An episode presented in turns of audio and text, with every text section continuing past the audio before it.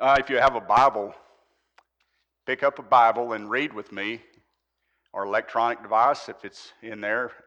I have a uh, blue letter Bible in my phone that I look at a lot of times, but Mark chapter 4. The title today is going to be How is Your Ground?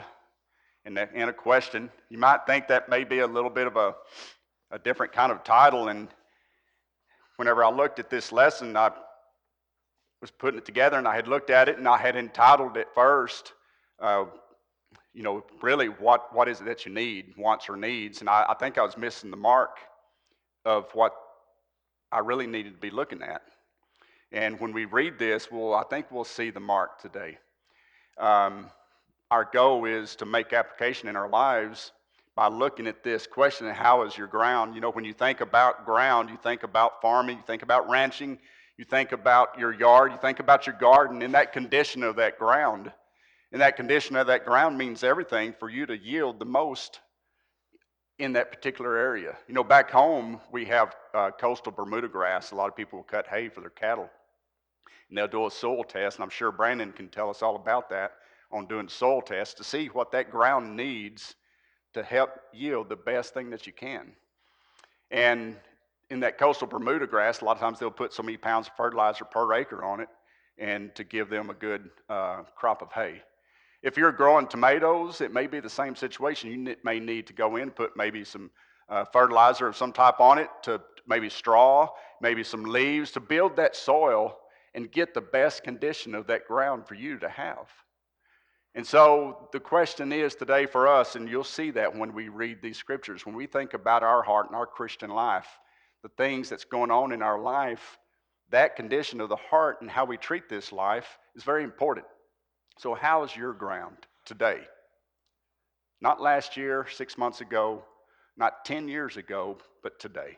And that's what we're going to look at. And we'll see the parable of the sower. And we can read here and get the meaning of where we're going to head with this lesson. In chapter 4, Mark chapter 4, starting in the 14th verse, the sower soweth the word, and these are they by the wayside, where the word is sown. But when they heard, Satan cometh immediately and taketh away the, the word that was sown in their hearts. And these are they likewise which are sown on stony ground, who when they have heard the word immediately receive it with gladness, and have no root in themselves and so endure but for a, for a time. Afterward, when affliction or persecution ariseth for the word's sake, immediately they are offended or in error. And these are they which are sown among thorns, such as hear the word. And the cares of this world and the deceitfulness of riches, riches and the lust of other things entering in choke the word, and it becometh unfruitful. In verse 20 it says, And these are they which are sown on good ground, such as hear the word and receive it, and bring forth fruit, some thirtyfold, some sixty, and some a hundred. I believe in other readings, when we, you look at this verse 20, talking about good ground, talking about a, a, a good, honest heart, also in other readings there. And so we can see all these different conditions, can't we, of this parable of the sower. So when you think about the parable of the sower, when you're putting seed in the ground, if you're if you're broadcasting it or throwing it out there with a, a planter or whatever to get that seed in the ground, that condition of that soil is very important, isn't it? So we're looking today is how is your ground today? You think about all these different conditions. And the really the one condition here that I want to look at today that I think that we can take as a warning in our life is going to be in that verse 19 of how we need to really think and stop about our lives on this parable of the sower, which we just read, is fruitful or unfruitful? That's the question today. And you know, when you think about that, and this is where I believe I was missing the mark on really the meaning of this lesson. We can look at these conditions of this soil, can't we? But God wants us in our Christian life to be fruitful, not unfruitful. And so if we have a condition of the soil that's not right and our heart's not right, we are not going to be fruitful. You know, when I was talking a moment ago, when, when testing ground and we find out um, what we need in the ground is as there's a, we have a client, give you an example from Louisiana, and they brought us some wonderful fruit. lemons and oranges. They grew those in Louisiana with good humidity and got the heat and moisture. But he tests his ground every year and see what it needs for that those fruit trees. A lot of times they'll lime it or whatever to have the best condition. I think about ourselves when we come together on the first day of the week and we test our hearts and we see what that condition is and we examine those hearts. I believe that we are at that time are able to see what's going on in our lives and make decisions if we're fruitful or unfruitful. This is not really hard. It's not science, brothers and sisters. There's not an in between. It's fruitful or unfruitful. It's well, I'm, you know, think that I'm fruitful and, and I hope that we are. If there is, as what the, the parable reads here, we have these 30 fold, 60, 100, that's great. But do we have fruit? That's the question. Or do we not? And so when we look at this, we can go into a lot of the areas to see what has affected that. In that scripture that we just read, and others are the ones sown among thorns, those who hear the word, but the cares of the world, the deceitfulness of riches, desires for other things enter in and choke the word, and it proves unfruitful. So that last part that we've looked at proves unfruitful is because of these conditions that's going on. I've got them underlined. Cares of the world, deceitfulness of riches, desires of other things choke. You know, when we think about thorns, I think about, I mean, I think about weeds. I, at home, I was trying to grow garden. It's Johnson grass, a lot of times shade, and put a canopy over the vegetables and wouldn't grow. A lot of times I had a granddaughter that would come out at that time, Madison, can't remember, four or five years old maybe, was going out to the tomato plants in the garden and pulling the tomatoes and eating them. I, I thought I was not able to grow tomatoes. She was cobbing my tomatoes. That yield was not there. What is it that we need to look at to be watchful that would help give us yield? And that's the cares of this world. Don't let these things choke out. Thorns, briars, weeds are hard to kill. And these things in our lives are hard to kill also. Be watchful for the t- three chokeholds. I call them the three D's. It enters in and it chokes the word. When you think about distraction of the world, delusion of riches, desires for other things, it's, it's there. It's, it's, sometimes it gets in our lives. When we're growing these fields and this, we have this ground, sometimes that condition may be right. Maybe times it's fruitful, maybe times it is not. But I know that these things affect it just like thorns and weeds does in a garden. And it gets in our lives and it chokes. Chokehold one, distractions of the world. You know, when you look at these, you sometimes think, now, how can you list that? I mean, your loving family, really? Your work career, we're blessed. Yes, we are blessed with all of this. Possessions of your home. And I'm not here to say that we need to sell everything, that we need to go live in a cave, and we need to not do anything but just concentrate on the Lord and just be in that cave. I'm not saying that. But I am saying that families as wonderful as they are and as blessed as they are, and they truly are, we can take it and make it an advantage for us and build that, or it can sometimes be a distraction. Husband and wife and family, work, career, and possessions and a home. When I think about possessions, I'm thinking about this, the coveting of those possessions. The things that go on in a busy life of a husband and wife, and maybe working too much and I think that's where I have really struggled in this particular lesson and in my life is to find that balance, not needing too little and not needing too much, or rather wanting too much a lot of times. So, where are we to be in this life? Distractions of husband and wife. We just looked at that just a moment ago, the three things. The first thing is husband and wife. Let's read this 1 Corinthians 7 32 through 35. but I would have you without carefulness. He that is unmarried careth for the things that belongs to the Lord, how he please the Lord. But he that is married careth for the things that are of the world, how he may please his wife. There's a difference also between a wife and a virgin. The unmarried woman careth for the things of the world, excuse me, things of the Lord that she may be holy both in body and in spirit. But she that is married careth for the things of the world, how she may please her husband. And this I speak for your own profit, not that I may cast a snare upon you, but for that which is comely, and that ye may attend upon the Lord without distraction. You know, when you read this, uh, the blessing of husband and wife, it's a wonderful thing, right? But here's talking about as, as distraction. So as a distraction of a husband and wife, why don't we just remove that? How about we attend to the things in the work of the Lord? How about husband and wife team together, double team, a two cord rope, and be stronger and fight in our lives to not have distractions, but to focus? Make it positive. Flip that quarter and put it on the other side. Don't make it distractions in your life. Wives are a beautiful blessing, husbands are a beautiful blessing, your children are a beautiful blessing. But we cannot get into that where the family is a distraction to us that chokes the word. And we, I'm not going to get in here and list what's going on in your life and judge you on that. You know, as well as I know, when we come here and we examine ourselves, that we can judge ourselves. But in your mind, you know exactly, husband and wives, what is distractions and what is not. We may attend upon the Lord without distraction. Distractions of your work and career.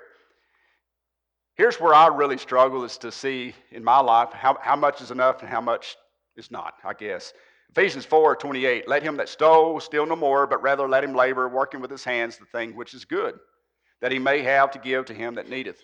Working a job is wonderful. Having a career is wonderful. It's a blessing. Right now, there's been lots of folks, I think, with things going on, it's been laid off, some things that have gone on that makes it hard on some people right now. So when those jobs are gone, we feel the pain of it. I've had, I think, in my lifetime, until there was a certain time, Bonnie and I married about 10 years, and I have told you this in the past, I'll tell you again, probably seven or eight jobs. Bonnie says 10. But there was a lot of layoffs and there in the, we was married 84, so in 90, in that time frame, 1994, there was, there was some hard times. I mean, it was tight. I know a job is a blessing.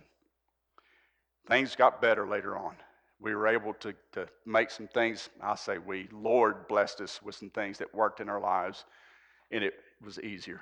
But I'm going to tell you something that in Matthew 16 26, on the other hand of this all, for what is a man profited if he shall gain the whole world and lose his own soul, or what shall a man give in exchange of his soul?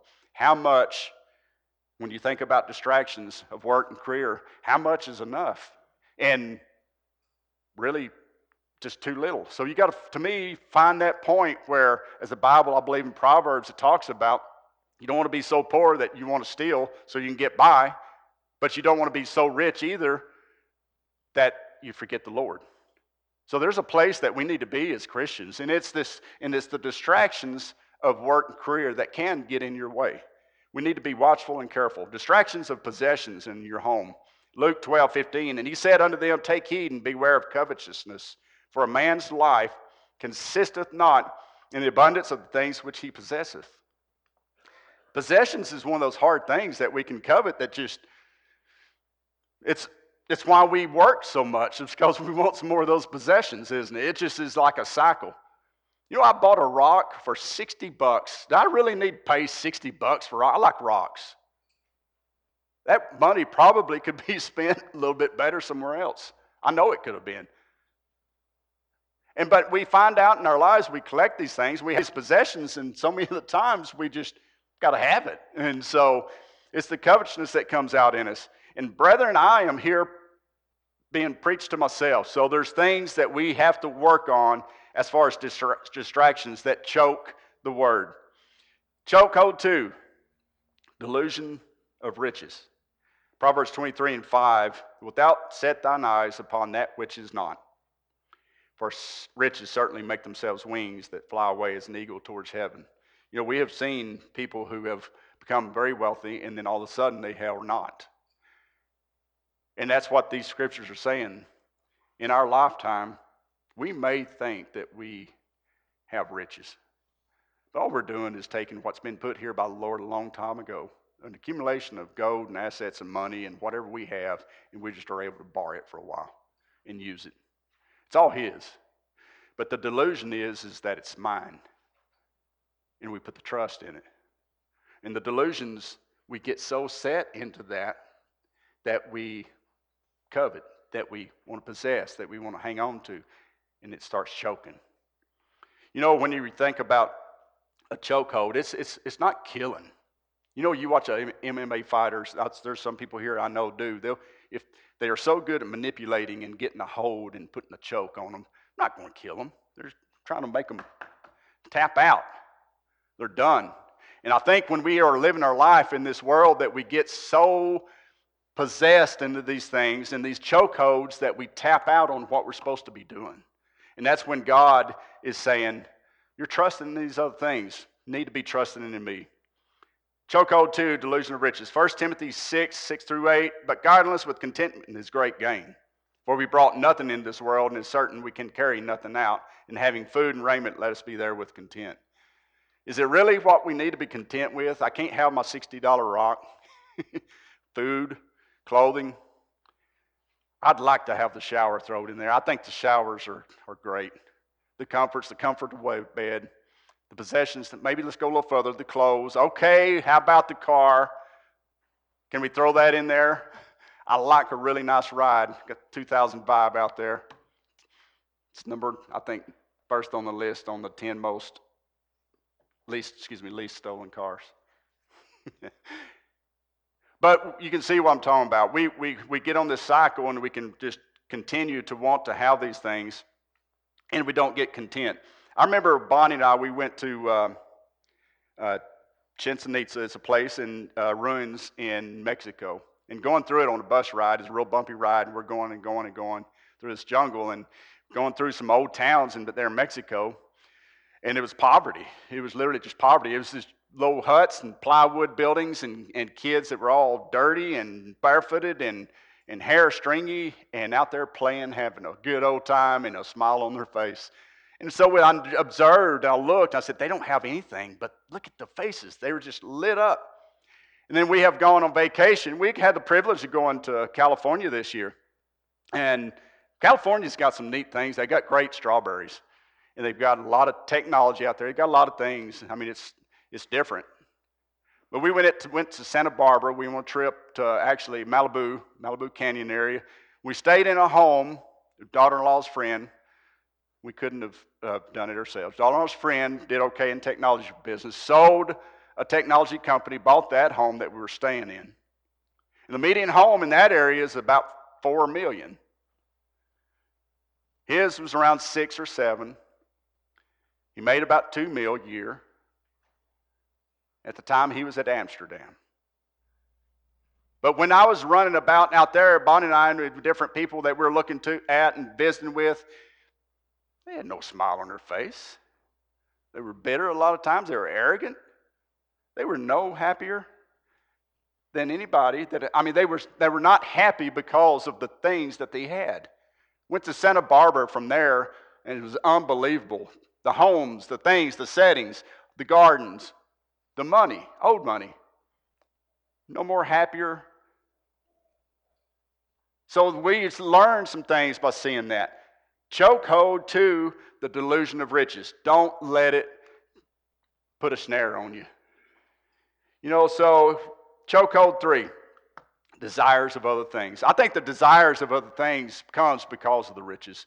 Gives you power. You can able to buy those things with those monies that you can have. Luke 12, 16 and 21. And he spake a parable unto them, saying, The ground of a certain rich man brought forth plentifully. And he thought within himself, saying, What shall I do because I have no room where to bestow my fruits. And he said, Ah, this will I do. I will pull down my barns, build greater, and there will, be, will I bestow all my fruits and my goods. And I will say to my soul, Soul, thou hast much goods laid up for many years. Take thine ease, eat, drink, and be merry. But God said unto him, Thou fool, this night thy soul shall be required of thee. Then whose shall those things be which thou hast provided? So is he that layeth up treasure for himself and is not rich towards God. I like this scripture because here in a moment, as like I mentioned a while ago, we're looking at two sides of this coin, right? This lifestyle right here on one side of the coin can just, we can flip it and we can turn that around and don't want all the possessions. Don't want all these things this guy's. i have just got to knock my barns down and build bigger because it's not holding it. And so we find out here he was not rich towards God. So if we flip that and look at the other side of the coin, it is doing the things that God would want us to do, right? Giving that trust and that time and being able to build that relationship with the Lord, that we're building that richness up to go to heaven. When we looked at all those delusions a minute, those three D's, do we think that God is, is He's never been happy with that? He's never been happy with being unfruitful.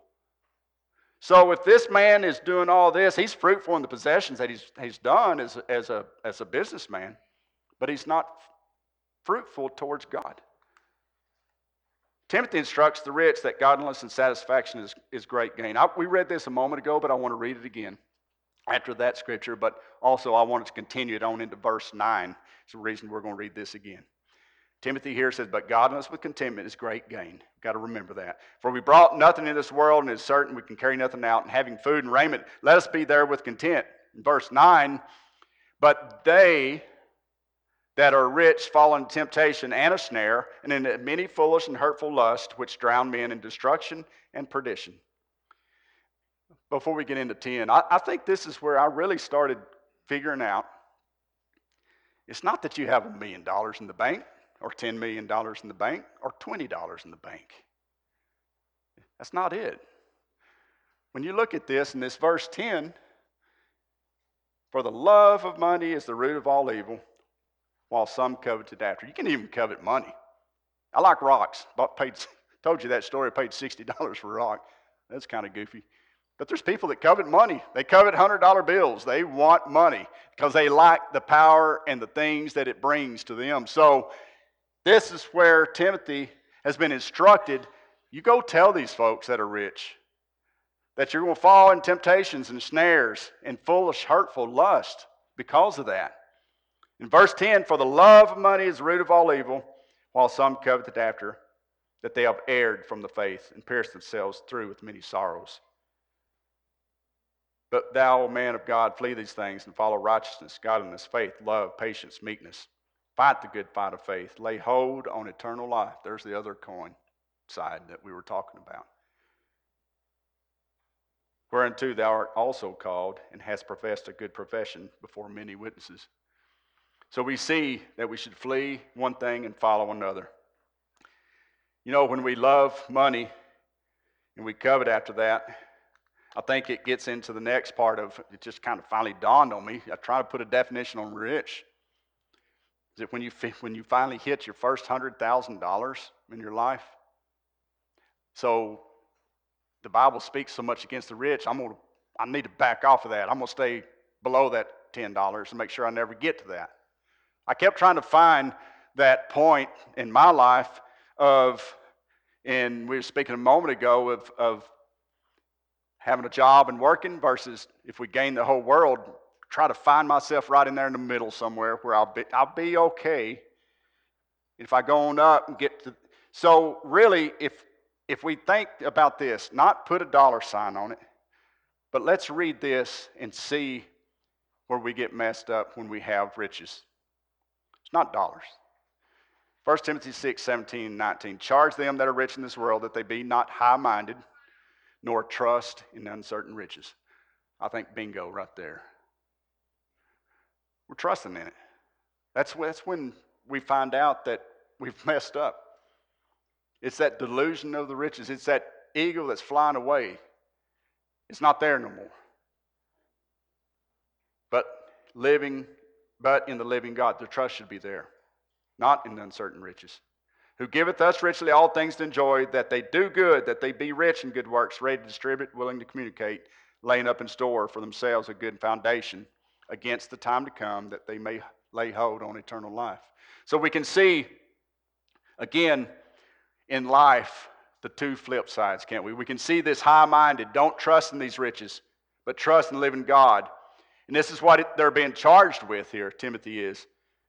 And then these instructions to him was to, to charge them to, to be rich in good works, to be ready to distribute, to give, willing to communicate, that's a giving, liberally. Laying up in store a good foundation, think about this a minute, against the time to come. When's that time coming? One day you're going to pass on, you're going to go in the grave. One day there's going to be a judgment day. One day you will be judged for the things that we do in this life so we can lay hold on eternal life. Here's where it, I believe we start seeing instead of the three D's that lays the chokeholds on us, we go towards this rich in good works, ready to distribute, and willing to communicate. So, Timothy charged the rich of the world do good, rich in works, ready to give. Verse 19, we read a moment ago, laying up in store for themselves a good foundation against the time to come, that they may lay hold on eternal life. So, how do we do that? How are we going to really think about, I don't want to be there. I don't want to have this attitude of possessions. I don't want to have this attitude of, of the distractions. All these things that lay the chokeholds on us. Watch. Watch in all things endure afflictions, do the work of an evangelist, make full proof of thy ministry. For I am now ready to be offered, and the time of my departure is at hand. I have fought a good fight, I have finished my course, I have kept the faith. Henceforth there is laid up for me a crown of righteousness, which the Lord, the righteous judge, shall give me at that day. And not to me only, but uh, unto all them also that love his appearing. So we can see that we are going to fight this fight. I think it is a fight. I believe there's going to be a fight that says to you, it's okay to have these distractions. I mean, everybody's doing it. We're going to go do all this with our life. We're going to we're going to get this much education. We're going to have this kind of house. We're going to have this kind of job. We're going to have all these things. And we find out later that maybe, did I do all that right? Did I do the things that I needed to do for the Lord between all that? So, what's the condition of the ground that we're in right now? I think we maintain good works. I think we continue that throughout, that we be watchful to do that. This is a faithful saying, and these things will uh, I will that thou affirm constantly, that they which have believed in God might be careful to maintain good works. These things are good and profitable unto men. So we can just continue to do the things that we know that's right. You know, when we if we study with some folks sometimes they're, they're, they're going to throw that at us a lot of times of well, you know, you, you guys, you do these works and you think that's going to get you in heaven. And, and you know, that's not right. No, it's, we do the works because God asked us to do the works. It's, it's, it's a command there. He says, do this. Be compassionate, be kind, be, be the kind of Christians that He has laid out for us to be in and maintain those things because this is the fruit that He wants. He wants the Christian, the ground, not to be unfruitful, but fruitful. So today, how is your ground? Is it faith, uh, excuse me, fruitful or unfruitful? We read this earlier. We'll read it again. In conclusion, we've got a few more scriptures. Mark 4:20. And these are they which are sown on good ground, such as hear the word and receive it, and bring forth fruit, some 30 fold, some 60, some a 100. Unfruitful side over there, side we do not want to be on. And others are the ones sown among thorns. They are those who hear the word, but the cares of the world and the deceitfulness of riches and the desires for other things enter in and choke the word, and it proves unfruitful. Not a place that we want to be. Let's be fruitful. 2 Peter chapter 1, 5 and 11. And this verse we'll be concluding in. It says here, and besides this, giving all diligence, add to your faith virtue, and to virtue knowledge, and to knowledge temperance, and to temperance patience, and to patience godliness, and to godliness uh, brotherly kindness, and to brotherly kindness charity. Love. For if these things be in you and abound, and make you, and they make you that ye shall ne- neither be barren nor unfruitful in the knowledge of our Lord Jesus Christ. He's, he tells us how to do it. It's in the Bible. I don't think it's sometimes, I mean, we may be born in this world, maybe a, a good moral person, but when the Bible, if we go to the Bible and we read and learn of how we're supposed to be, to, to be fruitful, and we just got a list of the things that God has instructed us in, haven't we? But yet, many times we got the other side of that coin, don't we, that wants to attack those other things, that part we just read that that chokes it. But if we add these things right here, if we add that, it teaches us that we're not going to be barren, that we're going to bear fruit. Continue on. But he that lacketh these things is blind and cannot see afar off, and hath forgotten that he was purged from his old sins. Wherefore, the rather, brethren, give diligence to make your calling and election sure. For if you do these things, you shall never fall. For so an entrance shall be ministered unto you abundantly into the everlasting kingdom of the Lord and Savior Jesus Christ. The other side of the coin. We don't have to follow the riches. Those riches, the delusions, to the point that it removes us from being fruitful. The other side of the coin is that we can do this. We can add these things in our life. We can have exactly what the Lord expects of us. We can have exactly what He has given us, and that's going to be heaven.